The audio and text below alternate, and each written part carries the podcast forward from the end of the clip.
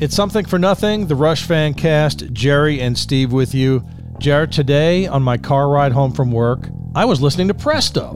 Were you really? I was, and it was awesome. You know, the other day I was picking up my daughter and I had WDHA on the radio, and it was Halloween. Yeah. And Terry Carr, our friend Terry Carr, Uh huh. played Ghost of a Chance for Halloween. Wow. Did you play Witch Hunt too? I was only listening for like five minutes in the drive, but I was like, Ghost of a Chance? Nice. That's a deep cut. You know Terry, she's a big Rush fan. Yeah. But what I wanted to say about Presto is I was listening to the version that is on this box set, Jer, the Okay. studio albums 1989 to 2007, and it's remastered and it sounds amazing. Oh, really? So I would suggest if you're a Rush fan and you don't have this collection, to get it because it sounds really, really good. So, what albums are on it? Everything from Presto to Snakes and Arrows. Oh, Yeah. And the remastered versions, I believe, of Presto and Roll the Bones. And also the remaster of Vapor Trails is on here. oh, that's cool. So if you don't have that, you get the Vapor Trails remaster too. It's very cool. Nice. Anyway, you can find us on Twitter. We are at Rush Fancast. Instagram, find us at The Rushcast. Email Jerry, TheRushcast at gmail.com.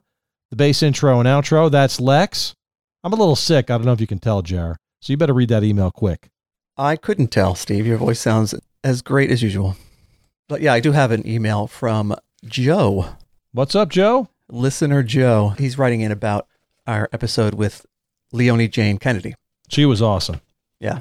He says, This episode was truly one of the best ones to date. Leonie is an impeccable musician. I loved her cover of Tears. It's so haunting. I must say, it's better than the Rush version on 2112. See?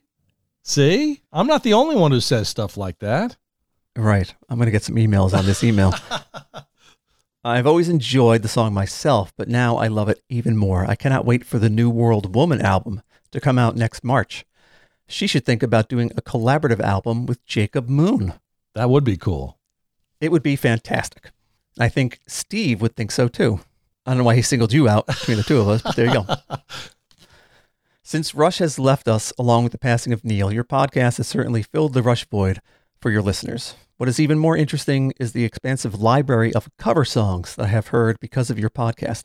I can't wait for your next covers episode. Thanks for all you do. Regards, Joe. Awesome, Joe. Thanks so much for that email. We really appreciate it. And I think it's just because I'm more apt to think that these covers are better than the Rush versions than you are. That's true. The reason that he singled me out. Yeah, that's true. Why is that, Steve?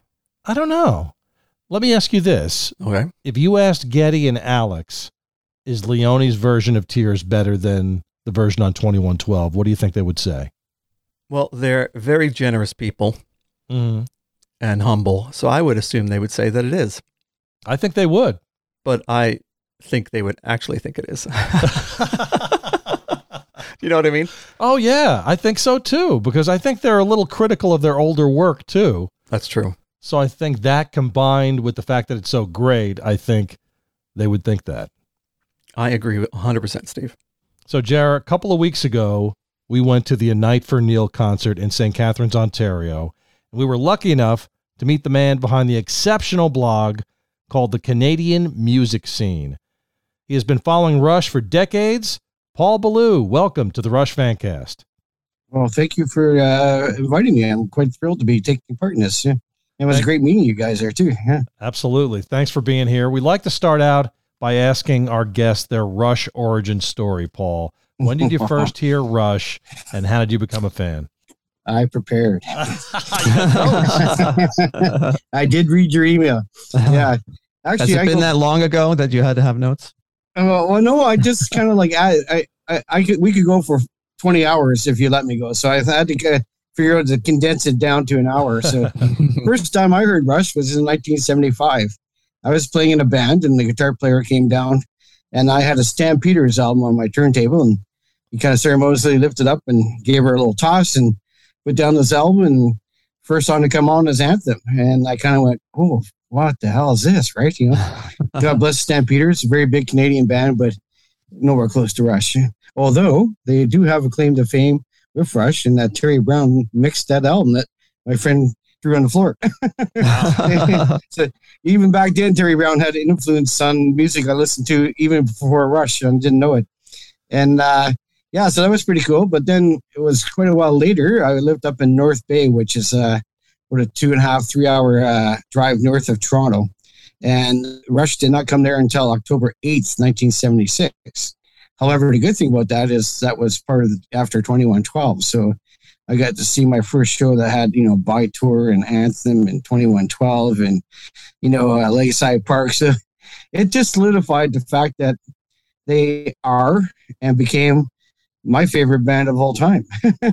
you know, and I knew right then that my life was going to be changed because, yeah, they've been part of my life ever since, basically, and always will be, I guess, until the day they uh, they say goodbye to me. And uh, yeah, so it was that was my kind of experience. You know, you know, I was 15 to see my first concert up there. It was like you had the old days where you, uh, as soon as the gates opened up, you just ran, tried to get your best spot in front of the stage. And Yeah. I managed to get right in front, a little bit on Alex's side. And, you know, so not only did I love these guys musically, but now to see them live, it just, wow, you know, you know, By-Tor and the Snow Dog when Alex is using his, his volume pedal to, you know, oh, all that stuff and the blue lights. It's just, you know, it just, I just realized, wow, that these guys are as good as I thought. And yeah, that became a major uh, changing point in my life, uh, a good changing point, and uh, been a Rush fan ever since. So when you were in those bands, were you in the same scene? Maybe when Rush was in, could you did you cross paths at all back then? Oh no, we weren't that big. well, we just started. We were in uh, in, in North Bay, but uh, my dad was in the military, and the guitar player, uh, his dad was my dad's boss, and they moved the whole division out to Winnipeg.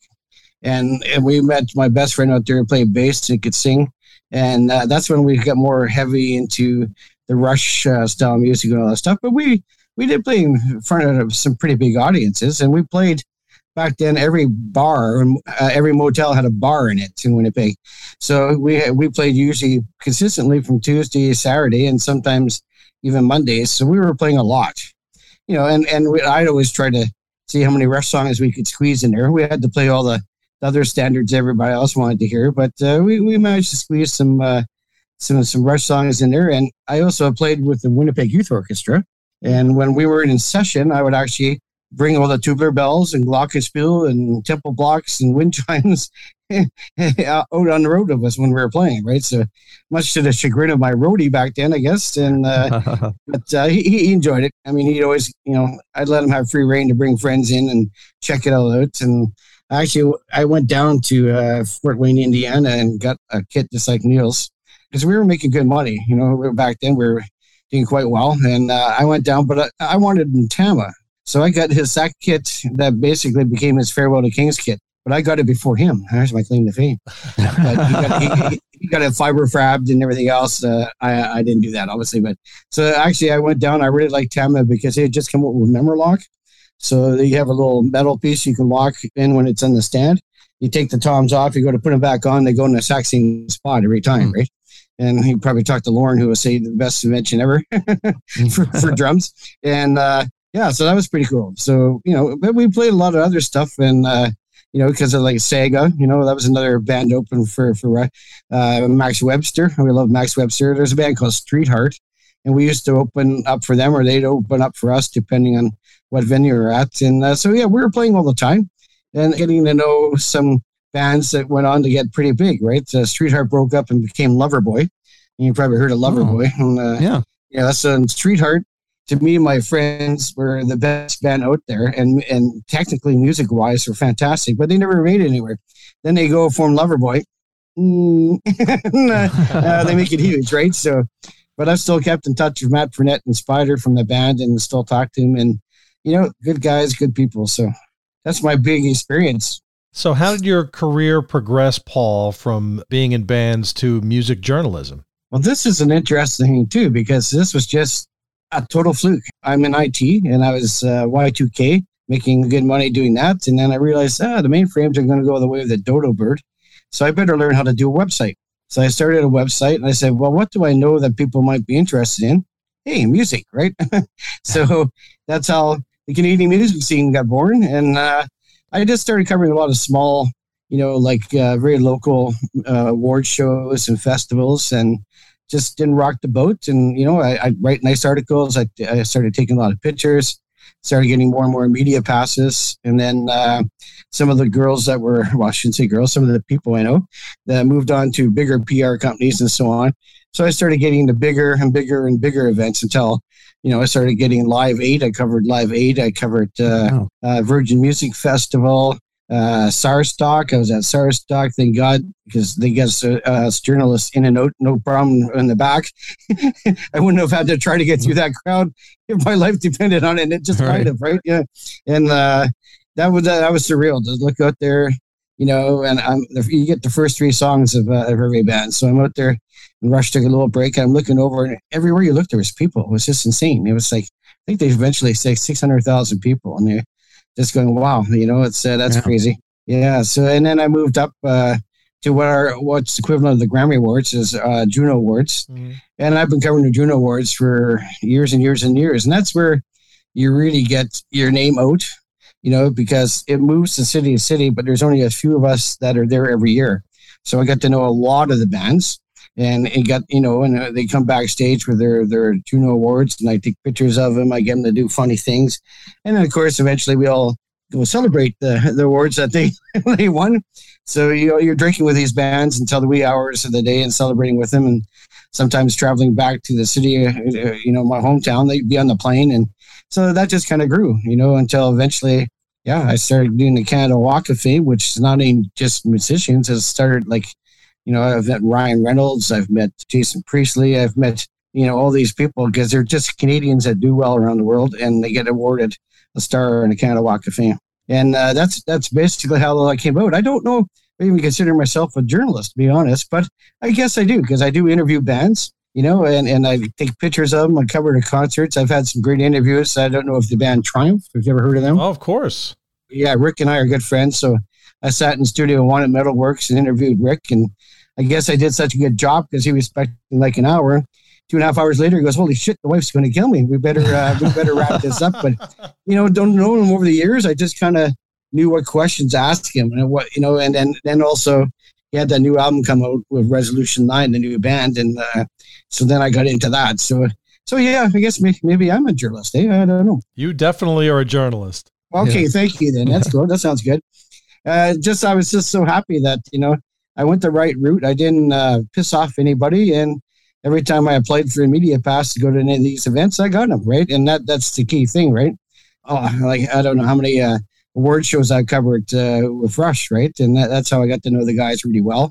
You know, I go to the Governor General Performing Arts Award. Why well, was the only person outside outside of the what do you call it, the Parliament, to uh, press that had a pass to go in their Governor General's house, and so I got these great pictures. The guys came right over when they got their awards. They're standing in front of me.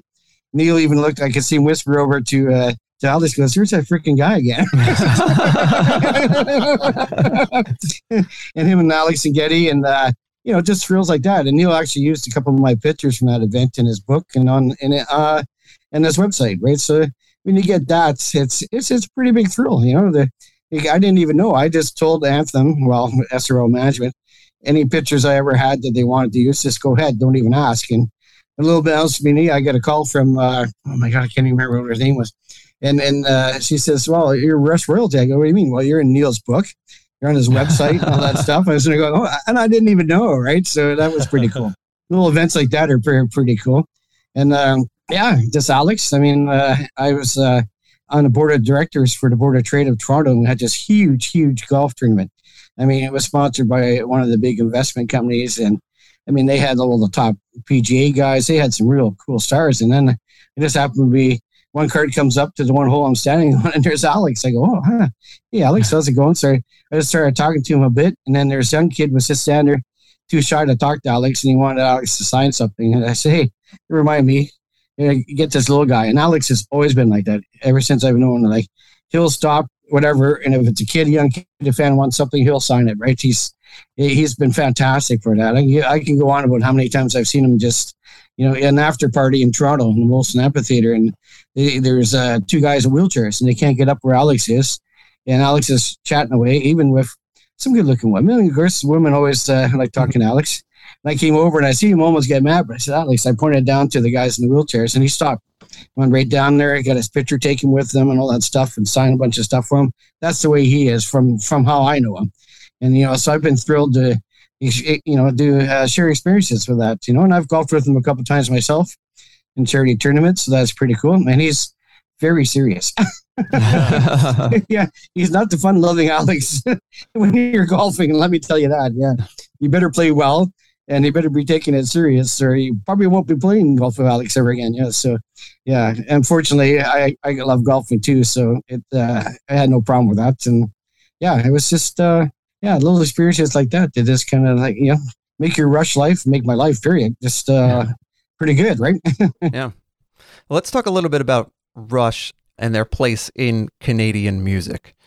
So, how would you characterize, obviously, their spot in the history of Canadian rock music? Well, I'm being a little, a little biased, but uh, yeah, to me, it's it, Canadian music history is Rush. I'm just kidding. you know, but most of us have that attitude. But uh, definitely a major, major influence. I mean, you know, there's a lot of great bands that come out of Canada, and I, I had that written down. You know, like Alanis Morissette, Shania Twain, Bryan Adams. I mean, the huge stars right. have come through, but they're right up there. They're always considered when you hear anything up here about the top 50 bands or whatever, and they're always in the list. Or the top guitarist or top drummer, all that stuff. They they always make it in, if not at the very top, usually in the least in the top 10 in any polls up here in Canada. So I think they're they're really really well respected, and uh, and they should be right. yeah, exactly. I got interviewed by a CBC when they got inducted into the Rock and Roll Hall of Fame. That's our big. It's like NBC or something like our our. It's one of our big uh, TV networks, mm. and I've got a kid like Neil, so I'm down there racking away on the kit, playing away while you guys, you know, talking to me, and and and he sits there and he goes, uh, I can't remember what it was. Damn it, I had it in, head, in my head a second ago. Mm-hmm. Anyway, just oh, I know what it was. I said, I told him, I said way back in 1975 when I first heard him. I knew that one day they would always be in the Rock and Roll Hall of Fame. And, and uh, the guy goes, "Yeah, you heard it from Paul. He predicted it how many years ago?" yeah, so that felt pretty good too. You're like one of the few people, though, who I guess was certain that they'd get into the Rock and Roll Hall of Fame because it took a long time. It took a long time. You know, I'm good friends with Donna Halper, and I know she was doing everything she could to try to get it out there. And you know, she had like missions for me to go on to try to get a hold of people up here, I, I would definitely go and do it, right? And uh, I mean, you know, but it, it, was funny. One time, even you know, I, I can't. It might have been one of the golf tournaments of Alex. And he just, he honestly just said, he goes, oh, "We don't really care." He says, "We got so many awards and this and that and this and that," and it wasn't to be a slight to defense. It was just that he really says, "Oh, we don't need another award, right?" But I was at the, the after party in in uh, in L.A. after they got their award, and I was down there you know, and, and Geddy and them were mingling around. And Geddy actually came in, heartfeltly said that he goes, We didn't realize how much it meant to the fans. Uh, he was talking, he was interviewing someone, being interviewed by somebody else, but I was standing right there. And he goes, We didn't realize how much it meant to the fans. Now we do. And he goes, So this is just as much for them. You know, it makes us happy to have it now because of the fans, right? So, yeah. and I could tell that was heartfelt. So that was pretty cool to hear that. Yeah, you know, because the longest time, you know, how many awards have they got? They got awards coming up their yin yang, right? So yeah. they, they really didn't feel it was that important until after they got there. And that night, I don't know, were you there that night? Yes, we were both there. Yeah. The crowd went freaking bananas, right? Yeah. Absolutely insane. I mean, it started with yelling at Jan Wiener, whatever his name is. yeah. I'm calling Wiener. I think it's something big, else. Everybody booed him when he stepped out on stage. And, and, and it was spontaneous. there wasn't right. like, one guy started, it was almost spontaneous, right? Right. And it, it went was. on for like five minutes. And yeah. yeah. And then when they came out, you know, and go, it didn't even have to say who they were, and just from Toronto, right? Right. The place exploded. Yeah, yeah, yeah, yeah. So I think right then there they realized how important it was for the fans. You know, that the, the, their band is that good and had to be recognized. You know, in, in one of the most uh, you know valued places for for rock and roll, right? So yeah, yeah. So it's pretty cool. That was uh, that was a great night. yeah. You weren't surprised by Alex's speech, I bet. I, I, have to say I was, yeah, yeah, yeah. Although I stole it at the night for Neil. That's right. I had to be done, right? I came out and I just brought out a piece of paper, right? Well, you guys are there, and I just I went blah blah blah blah blah blah. Oh, wrong paper, and put it in, uh, put it in my pocket and did my real speech. But yeah, I mean that's a classic. Yeah, that would go down in history. People will remember that forever, right? right. Yeah, because uh, other people in the audience, you know, we were up top, but he started out with the blah blah blah, yeah, and then he kept going, and we're like, this is going to be his entire speech. All of us were like, this is crazy. and he starts acting out like being. well, I'm going to say his expressions too, right? Like, he was like, yeah, yeah, and then blah blah. He pantomimed a whole story about how they got there. It was great. Yeah, even doing his hair, you know, doing his hair and getting know, Right. thinking all this stuff. Yeah, yeah, that was fantastic. That was just an unbelievable day, and it was really weird. I I, I was humming a Honda going down there, and then last minute I just went down, and uh, I can't remember. Probably Peggy got me a ticket, or like so. I was down where the tables were, just above the tables, but I got in a weird side. It's like when the performers and and and that were honoring all the people. When they're finished, they came out and sat beside me. So I ended up Right. having all these musicians and all that coming off the stage from playing, sitting beside me. But you know what?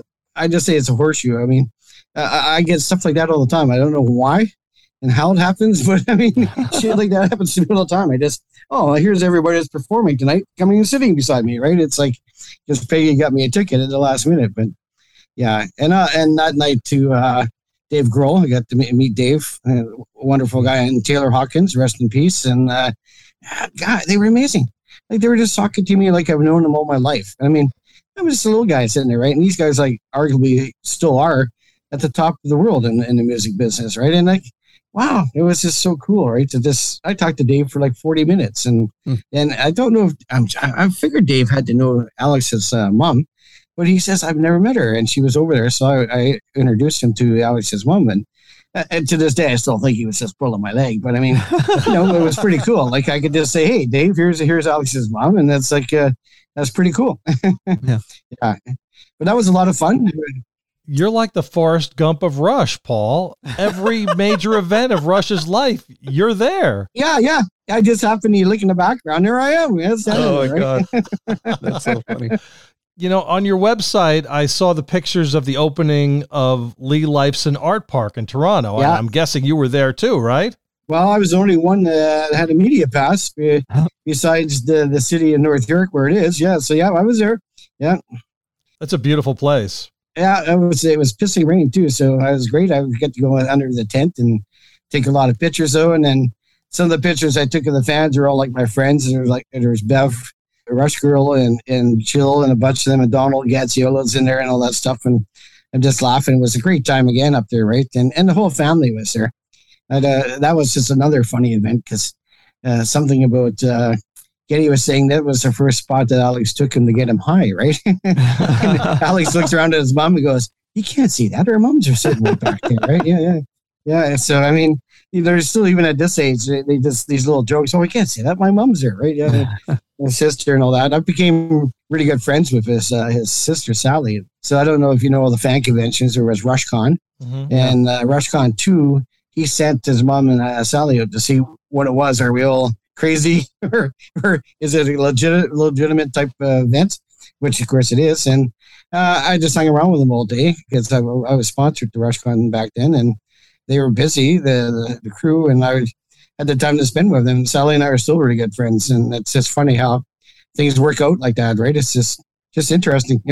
Yeah. So is this the the RushCon? Because there's so many of them, but it's the one that's just this, called this is RushCon, the right? real RushCon. Yeah. Yeah. I, I pretty well go to all of them. I've been to a couple of Yukons, uh, a Rush Family Reunion, but the main one I do now is Rush Fest Scotland. I think Mhm. you met Steve Yeah. Brown over there, right? Yeah, Yeah, we did. I- yeah, so he started it, and I pretty well go over every year, and I bring guests over or interview guests. And next year we're bringing, uh, and this for everybody's listening, you want to come over to Rush Fest Scotland next year because we have the Peart family, we have uh, uh, Nancy and Judy, and we're working on Danny, and we have uh, Terry Brown coming over and Hugh Syme. So Yeah. the Friday night is me being talkative, like I can be, I guess, and I'll be interviewing all those guys, special guests, and then also they put me to work. It's uh, anybody that's there gets it's it's a meet and greet. You pay for for an extra for this one, and I'll put my camera up, and my tripod, and my lighting, and I'll be taking pictures of everybody was a celebrity. They put me to work when I go over there. I tell you, yeah, yeah.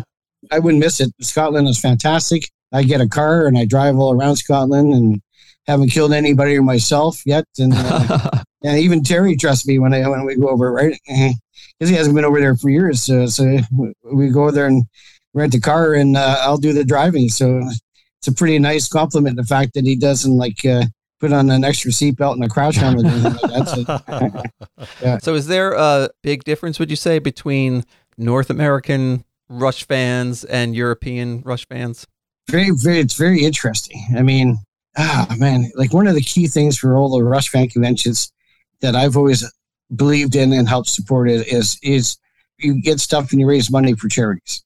Mm-hmm. Now the funny thing over here is like like RushCon, you know, they're very picky. Everything's got to be signed or it's got to be signed by all three guys. Stuff like that. I brought over a poster, uh, Clockwork Angels poster signed by all three guys, and eh, these guys had spent more on getting some some engraved Macallan glasses and stuff like that, and this homemade stuff that people bring in. That's money. They're not. They're, they they spend a fortune on stuff, but it, over here everything was more like signed stuff. Everything had to be, you know, signed and stuff like that. We're over there. They don't even care. They're, they they they enjoy it. They like it, but they'll they'll spend money definitely to support charities. So I found that a big difference. Just the overall way too, right? Uh, they know their songs. I mean, they're just like here, like we, you know, but it's just uh, it's a different atmosphere over there. It's just, yeah. I mean, well, we had a lot of fun at RushCon too, but I think even during the day when you got the tribute band playing, the crowd's all you know singing along and having a great time with it, right? So, but I'd say definitely it's slightly different. Maybe it's just because of the environment. You know, it's a totally we get a lot of Europeans over too, right? Yeah, they come over from from the, the mainland, so or whatever they call it. Yeah, so but it's just fun. We just have a great time, and uh, and the key thing we could do is any special guests we bring over, I we get them to come over early, and I take them all all around Scotland, right, so they can see it. It's a beautiful country. Uh, Steve Bruin lives up near uh, Glenfinnan, which is where the bridge for Harry Potter is. I don't know, remember the train, oh, remember the bridge yeah. with the big arches. Yeah, that's that's real. It's right up. Steve lives five miles away from it, right? So I always take people up there to get a little highlight there. Then we go to Arisaig, and that's where he lives. It's 160 people, maybe. Yeah, but it's beautiful. It's right on this beautiful country, and there's a little bar. We go in there and and uh, we'll sing, you know, all sorts of different songs, get the bar going. It's it's just so classic that you just don't see that really here, right? Yeah. It's just so like almost like you would think I'm going to go in this little bar and there's going to be locals singing and, and playing Scottish music and all that stuff, and, and that's what it's like. It's just really cool. Yeah, yeah. We have to get out there this year, Jar. Don't you yeah, think? Really? Yeah, you got an open invite. You can do a live podcast from uh, from Rush for Scotland. I was just going to say, if you're going to drive us around, I guess we're going. That'd be great. yeah, yeah, yeah, yeah. You got to let us know that we got a big group. So we uh we have uh, one guy, Sandy, uh, really nice guy. We rent like about a nine person uh, Mercedes uh, people transport thing, right? And because uh, but this year I get to just be the like a guest. I don't have to drive because like uh, drinking and driving is very serious over there. Hmm. Maybe one beer and be questionable. So you know, it wasn't as fun as it usually is when I was driving everybody around because having one beer, not in my vocabulary. it's uh, yeah, yeah. And what do you mean I can't have a scotch, right? So, but yeah, we got a guy that's really keen, and uh, hopefully we'll be driving us all around, and, and uh, it's a good time. Like we go to Loch Ness, you know, you have enough oh, yeah. uh, taste of the single malt, you go swing with Nessie. I've done that before. yeah, that's my claim to fame. I've slam, swam with Nessie. I sticking to it it was probably just a rock. But uh, you know, after about 20 drams of uh, single malt scotch, uh, it looked like Nessie, right? So there we go. Yeah. so do you think that maybe some of the enthusiasm uh, the European Rush fans have is because Rush didn't play much in Europe? That's a great question. That's a really good question. I, I honestly don't know how to answer that one. Yeah. Rush didn't come up as often as they, they would have liked them to. But uh, they seem to you know find places to go like the European Yukon like they get a good crowds out to that too. They I think they're desperately looking for places like that to to live the rush, you know, uh, still like celebrate rush, right? So uh, yeah, I would imagine that, that that some of it is you know it leans towards the fact that the guys didn't play there as often as they would have liked them to play. Because we here in North America are kind of Geez, Toronto? Yeah, hmm, yeah, yeah. what do you want me to say there? We're spoiled. Is that what you're trying to say? I was trying to say that's exactly what we're we were a little spoiled because we knew that they were going to come around, and when they came around, you know, the, the East Coast, they played three or four places you could go see them easily. Yeah, yeah. I mean, that was definitely after Neil. The unfortunate thing with Neil's family, you know, uh, and they started touring again, and it was interesting. I I went to the a couple shows And I just decided after that, every tour after that, I'm going to at least 10 shows, 12 shows, right? Hmm. Wow. And I just started doing that. in uh, 2004, I think it was the R30. I went over to UK and I did the, all the shows in the UK. I went over to Italy. I went over to Germany, and yeah, you know, I just I decided I was going to do that. No, what I I would never trade it. That was one of the highlights of my life for sure. It's just touring them with along along with them basically, and just seeing them all. Right, it was just, and of course, uh, that tour there was two shows in Wembley, and the second show was uh, September 9th, which is my birthday, and I'll mention Peggy again. Hey, Peggy Ciccone, thank you. Yeah, and she got me. Uh, I mean, else to me, just told me to go to the will call, and I went, and she had me a ticket front row center for for wow. that show. So yeah, wow, and never asked for it. That's just the way she is. Just a wonderful person, and yeah, a big beam was going across my face that night. I couldn't couldn't do any wrong, right? Yeah, except for Neil screwed up in one song, in Dreamline, oh, no. where he starts doing the roll. He came in early. He started building it up, and then he just kind of calmed it down, and Geddy kind of let him go, and then they came back and did it. It's the first time I think I've ever heard an error live uh, with Neil. Yeah, yeah.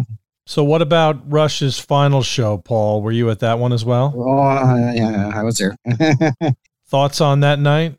I, I, yeah, I went. I was at Irvine and was at the Forum, right? And uh, I was with a couple of guys. There's a, band, a guy band called the Tiles. I don't know if you ever heard of them. Mm-mm. And Chris Herin, he works a lot with uh, like Dream Theater guys and all that stuff. And uh, sitting with him and his brother, and it was just yeah, really weird. You know, when it was over, when Neil kind of was taking pictures from the guys, you know, and then came out to the front and with the guys, I said, "Whoop, this is it." and uh, when they left the stage, I think I, I just stood there for like 15 minutes, just just know, I won't admit I was crying, but I probably was crying. yeah. The next day we had a, a tour of LA with uh, RushCon, and man, I just anything would trigger me off. I just just be thinking about this and pretty well crying the whole day, right? So, but uh, yeah, it was uh, it was it was sad. It was like you know I'm happy there. Would I've been devastated if I missed it? Yeah, big time. After being a fan since '75, but you know it was just uh yeah. But you know what? They don't owe us anything. You know, I look at it now. Yeah, uh, look what they provided for us over the years. You know, and and I, I think for me it was like Dreamline. You're only immortal for a limited time, and I thought I was pretty well immortal when Rush was still going. And then all of a sudden they weren't going. I really felt it, right? I went, oh my God, you know, you, you always knew there was going to be a new record followed by a tour and it, both were going to be spectacular. and all of a sudden it wasn't happening anymore, right? Yeah. Now, you also done uh, some interviews with people who, you know, the, the, the crew members for Rush over the years. Can you tell us a little bit about how those came about? That was, that was one of the highlights. I don't know why. It's, it, eh, I just, you know, knowing I've known Howard for a long time now, Howard Ungerleider, and and uh, and I got to know Lorne Wheaton after a while, and I just realized how much work those guys do on a on on a day. You know, the show is going to be played. I said somebody should know that. You know what I mean? And that's really really how I felt. I said somebody should know that. So I went to Peggy. Hey Peggy, hi. you notice Peggy, as I mentioned a lot in this, and I said I want to interview these guys, and they said, well who do you have in mind? So I had already talked to Howard and, and Lorne about it. So Peggy put out a little email to them and said, if you're interested, you know, I approve it. And that's how that kind of started. And then uh, all the rest of the crew found out what I was doing and wanted to be involved too, right? So, so basically, I would start, you know, I'd go there however early I had to be there in the morning. With Lorne, it's like seven o'clock, or uh, Howard, it's like seven o'clock, you know, and and I spend the whole day just documenting what he did, filming all the lights on the floor, all the lights getting up on the stage, all the lights being hooked up. I mean, everything. And then, and then back testing and, and, and in the console. And then the speaker guys like uh, Brent Carpenter and Brad Madix, I spent the day with them. And stuff that they, it was funny, they didn't even know how much wattage they had. So we worked it out. The, the Rush Show has 360,000 watts of power. wow. yeah. and these the, the speakers are all brand new. So there's actually a computer system that monitors the power flow, monitors the sound and power flow into each one of the speakers, and it adjusts all show long. It's adjusting itself to just get the best, most optical sound over those speakers. Yeah. I mean, it, it, even they have become somewhat high tech, right? And then with with Howard, I've I've been up to his place many times, and he showed me how to run the the whole hog consoles and the amount that goes into those lights. Each light can move different ways and variations, and each one of the ways they can move it's what they call like a part of a universe, right? And each light can have like eight, nine, ten components, and you have to you find that for each movement of the light. So when you sit there and you see the show and their lights are moving like kind of mechanically, that's all been programmed in, and it takes a long time to do that. Then they all for the rest position what they're done, and boop, they come back down. Yeah, that's Howard says that takes them like three or four or five months to get that all programmed and ready for a tour, right? So, so I learned all that too. And that was pretty fascinating. not saying I can go on and become a roadie. Not saying I want to. It's a lot of hard work. I guarantee you. Yeah. Yeah, it's a lot of backbreaking work. After eight eight shows, uh, Frenchie, their their chef, uh, started cooking meals for me too. oh, nice. So I felt I felt like I was part of the crew then, right? Yeah. You do that, and then you know, of course, the crew goes and the dinner early. Uh, no way, I, am staying for the sound check. Sorry, I only have right. eight chances to, to see sound check, so I stayed for all the sound checks and all that stuff, and uh, that you know that was pretty cool. Each day, just just you know, watching the guys come in and and almost sound check is funny too. One time, like Neil's almost as soon as the sound check's over, he's like gone. Right.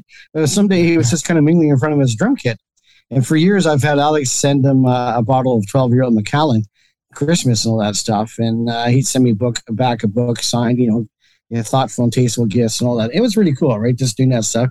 And uh, he came by and, and I was standing with Alex. So I guess he felt okay to come by and say, and then Alex introduced me and he goes, Oh, Paul from the Canadian music scene. Like he knew, like the man was brilliant, right? He, he just, as soon as he heard my name, he saw the Canadian music scene, right? I went, wow, that's pretty impressive, right? And yeah. So another few times, I met him a few times after that. And yeah, I loved the man. Just a brilliant, brilliant, brilliant man. And uh, you know, he he has his quirks about being isolated, but that's his own choice, right? He's just not big with with being the limelight, as the quote, right? Mm-hmm. But when you meet him, especially meet him through one of the band members, he was so friendly. He was just, you know, and he had big mitts. Man, oh man, he shakes your hand and it's like, holy crap, yeah, he's big.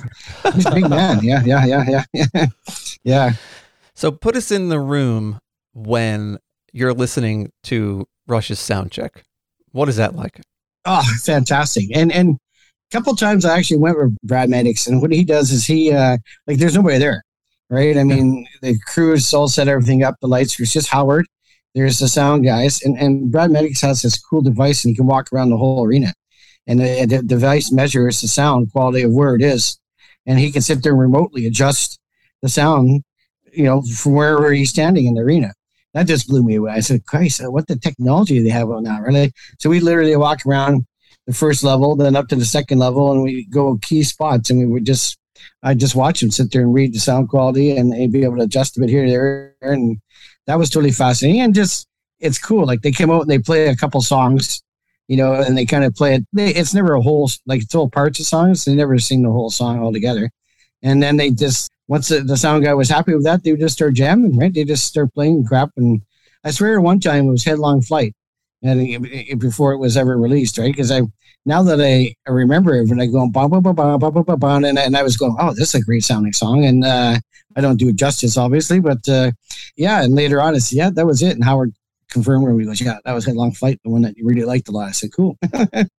yeah. So that was, you know, that's the inner sanctum there. You don't, you don't see people there. It was me and a few other people. So that was a privilege, a huge privilege. And like I say, guys, you go, you come to dinner. I go, no, I'll see you later. There's no way I'm missing my chance to sit there and see sound check, right? So, yeah, yeah, yeah. So that another great experience. So, also on your blog, I noticed pictures of Rush receiving the highest civilian honor in Canada, the Officers of the Order of Canada. Now, were you there for that as well, Paul? I was there. Those aren't my pictures, but I was there. Yeah.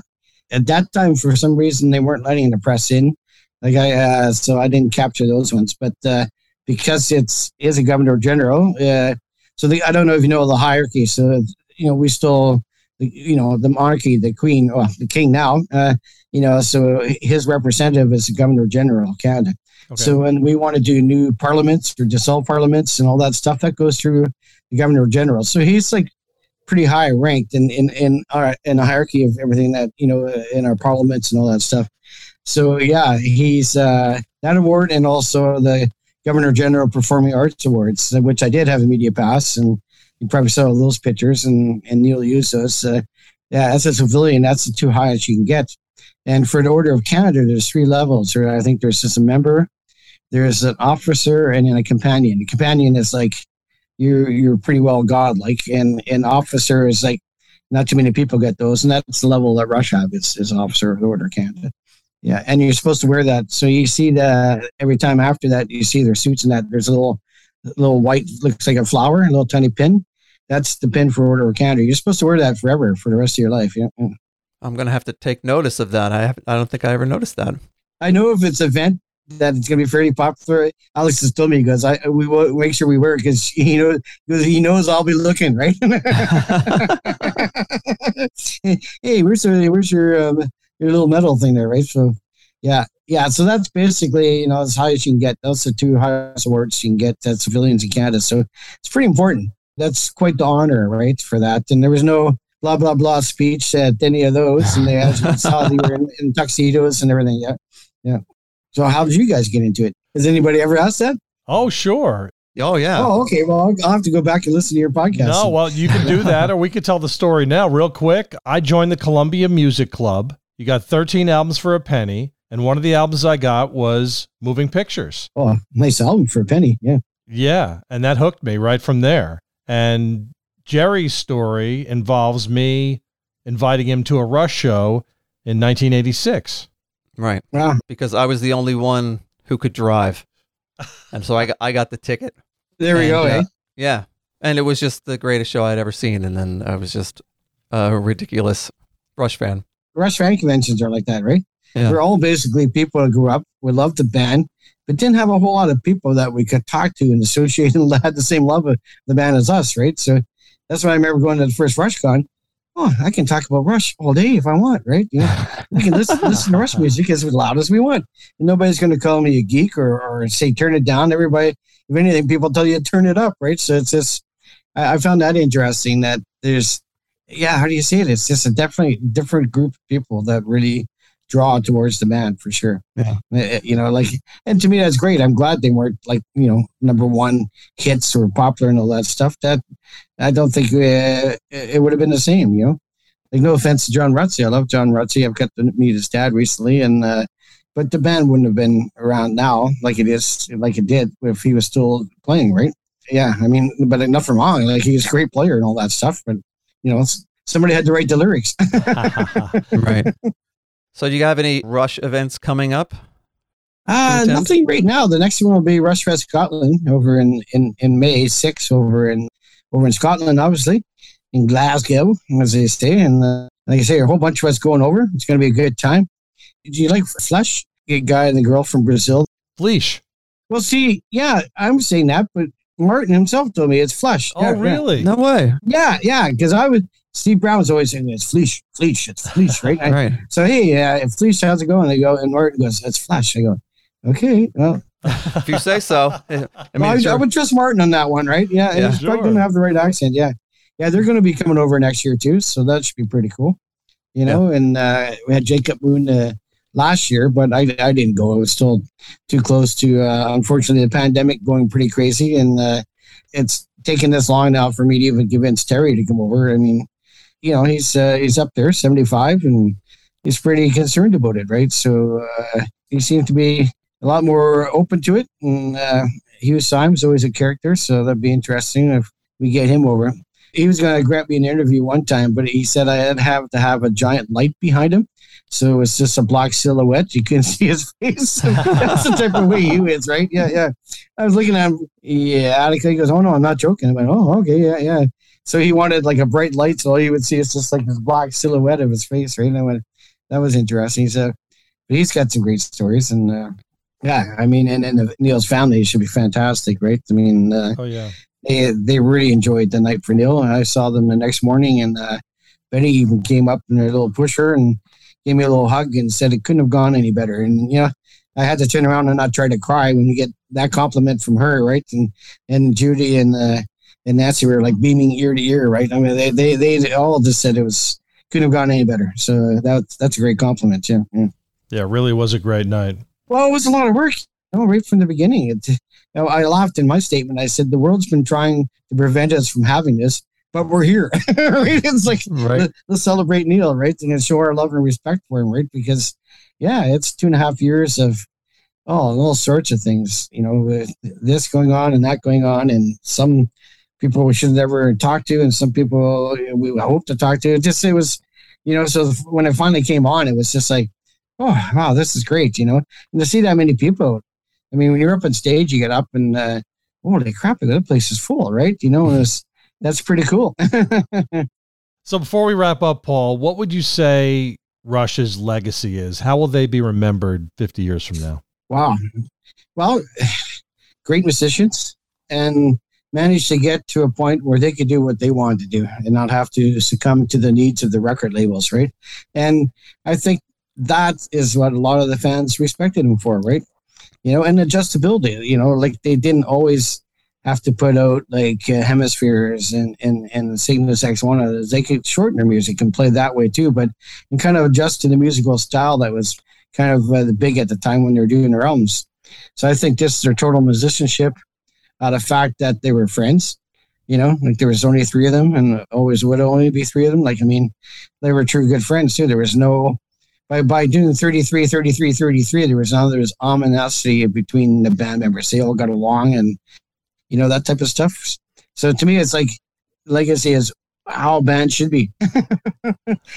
you get along, you're great musicians, you write great music, you entertain your fans, and great crew and staff behind you so that like your your productions, your shows are always fantastic too, right? So you provided number one for everything, the music, uh, the shows, you know, and and and uh, to me, that's what it, the legacy I think of them. They were just always true to who they were, right? that to me means a lot. Yeah. yeah. Paul, thanks so much for joining us today on the Rush Fancast and sharing your stories with us. Check out the Canadian music scene.com. Paul, thanks so much. You know what? Oh, you're welcome. I should have never put the. What's that? It's not the. Everybody goes Canadian music scene, and I go, "Well, there's a the in front of it, right?" I should have never put it there. Should have never put it there. Yeah. yeah well, you guys, great. It was a pleasure meeting you guys there. I'm glad you came out for a night for Neil and had a good time. And uh, this has been great. I really enjoyed it. Maybe we'll see you in Scotland next year, right? Oh, I'd love to go. Yeah, we'll take you over to the Macallan for. Yeah. We always stop in the Macallan or Aberlour or both. So, I mean, uh, you had to go there. And uh, oh, one quick story on that one. So, we went one year and uh, the cool whiskey maker gave us a bit of the private tour, and we're in where the the the the barrels and the kegs are and uh, and she goes, uh, "This is a 35 year old one." Went, oh my god, that must be worth like a fortune. She she goes, "Anyone want a taste?" My friends aren't quite the, the single malt uh, guys like I am, so I went, "Ah, uh, yeah." so she goes over, pulls out the cork, gets his ladle. You can just reach in, start drinking this 35 year old uh, Macallan. Oh my god, yeah. I mean, uh, that's almost an experience in itself. I mean, the 12, the 18 are cool, but the 35 year old is just like, yeah, ah, it's insane how good it is. Yeah. So that's that's one of my favorite Macallan stories. yeah, yeah. Maybe Grace, I, pr- I appreciate it. Yeah, thank you. So, Jerry, I say this all the time after we have a guest, but how great was that? I know so many stories. I'm telling you, the Forrest Gump of Rush, that is the greatest description that's what I was thinking when he's talking. I'm like, this guy's everywhere. He's Forrest Gump. I know. The things that he's done and the things that he's seen, I'm very, very jealous of him. Just amazing. Just amazing. And he plays golf with Alex all the time. How cool is that? And it was just such a great thing to just meet him. Yeah. Randomly at a night for Neil. So interesting. Love talking to him. And as soon as I met him, I said to myself, we've got to get this guy on. Right. Because he was telling me stories five minutes after I met him, and I'm thinking, wow. yeah. You're like, hold on to those. St- I'm not going to talk to you anymore. Just come on the podcast, right? Don't waste the stories. Exactly. You can find us on Twitter. We're at Rush Fancast. Instagram. Find us at The Rushcast. Email Jerry. Let him know what you thought of our conversation with Paul Ballou at TheRushcast at gmail.com. The bass intro and outro. That's Lex, of course. And Jerry's got a great quote to wrap it up, as he always does. Yeah, it's a lyric from Ghost of a Chance. Ah, very cool. I don't believe in the stars or the planets or angels watching from above, but I believe there's a ghost of a chance we can find someone to love and make it last. Awesome. Thanks, Jer. All right, see you later.